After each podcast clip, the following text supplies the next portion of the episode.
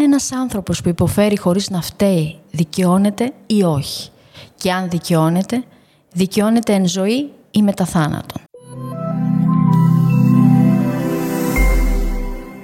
Είναι τα podcast του Olympia Web Radio.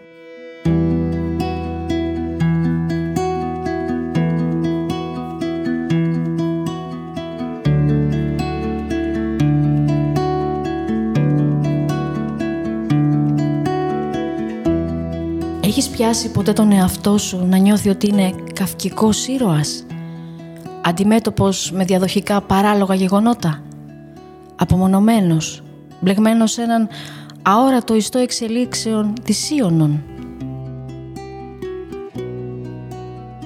1924-2024 Εκατό χρόνια από το θάνατο του Φραντς Κάφκα. Ο υπαινικτικός, ημιτελής λόγος του Τσέχου συγγραφέα, καθιστά το έργο του ολοζώντανο. Ο πύργος. Ο Κάπα φτάνει στο χωριό ως χωρομέτρης. Οι χωρικοί τον αντιμετωπίζουν καχύποπτα. Ο δήμαρχος τον ενημερώνει ότι δεν έχει λάβει κάποιο επίσημο έγγραφο που να επιβεβαιώνει την πρόσληψή του. Και αν υπάρχει αυτό το επίσημο έγγραφο, θα έχει χαθεί μέσα στο σωρό των εγγράφων.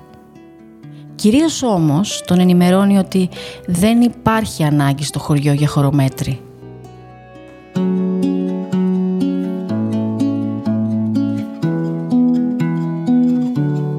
Ο Κάπα δουλεύει προσωρινά ως επιστάτης στο σχολείο. Παράλληλα, προσπαθεί να βρει τον υποτιθέμενο προϊστάμενό του. Κατά τις προσπάθειές του, συναντά διάφορους ανθρώπους, των οποίων η ζωή, με τον έναν ή τον άλλο τρόπο, έχει επηρεαστεί αρνητικά από τον πύργο, την ανώτατη διοίκηση του χωριού. Ο Κάπα δεν φτάνει στον πύργο. Ο Κάφκα δεν έγραψε ποτέ τέλος για το έργο. Όμως ο φίλος του, ο Μαξ Πρόντ, λογοτέχνης και κριτικός, μας πληροφορεί ότι ο ίδιος ο Κάφκα σκεφτόταν για τέλος το εξής. Ο Κάπα, μετά από πολλές προσπάθειες να φτάσει στον πύργο, πεθαίνει. Αμέσως μετά φτάνει χαρτί από τον πύργο με τον οποίο του παρέχεται το δικαίωμα να εγκατασταθεί και να εργαστεί στο χωριό. Πάλι πάντως δεν γίνεται ούτε νήξη για τη θέση του ως χωρομέτρη. Με τον πύργο, ο Κάφκα καυτηριάζει την απρόσιτη και δίσκαμπτη διοίκηση, τη γραφειοκρατία, το πώς μπορούν να επηρεάσουν, να αλλάξουν, ακόμα και να καταστρέψουν τη ζωή ενός ανθρώπου, λάθη και παραλήψεις της διοίκησης. Σύμφωνα με τον Banks Πρόντ, ο συγγραφέας καυτηριάζει συμβολικά τη λεγόμενη Θεία Χάρη,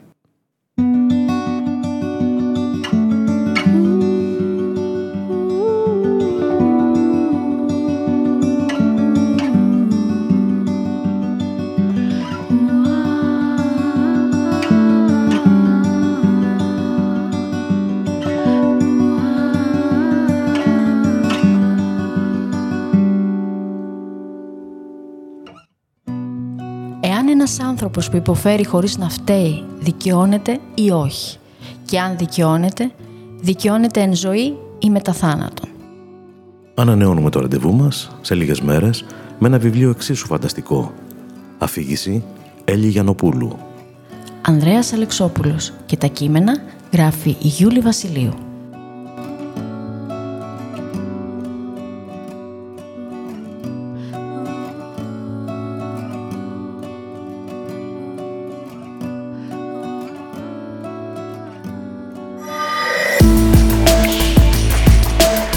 Ακολουθήστε το Olympia Web Radio στο Spotify, τα Google Podcast και τα Apple Podcast.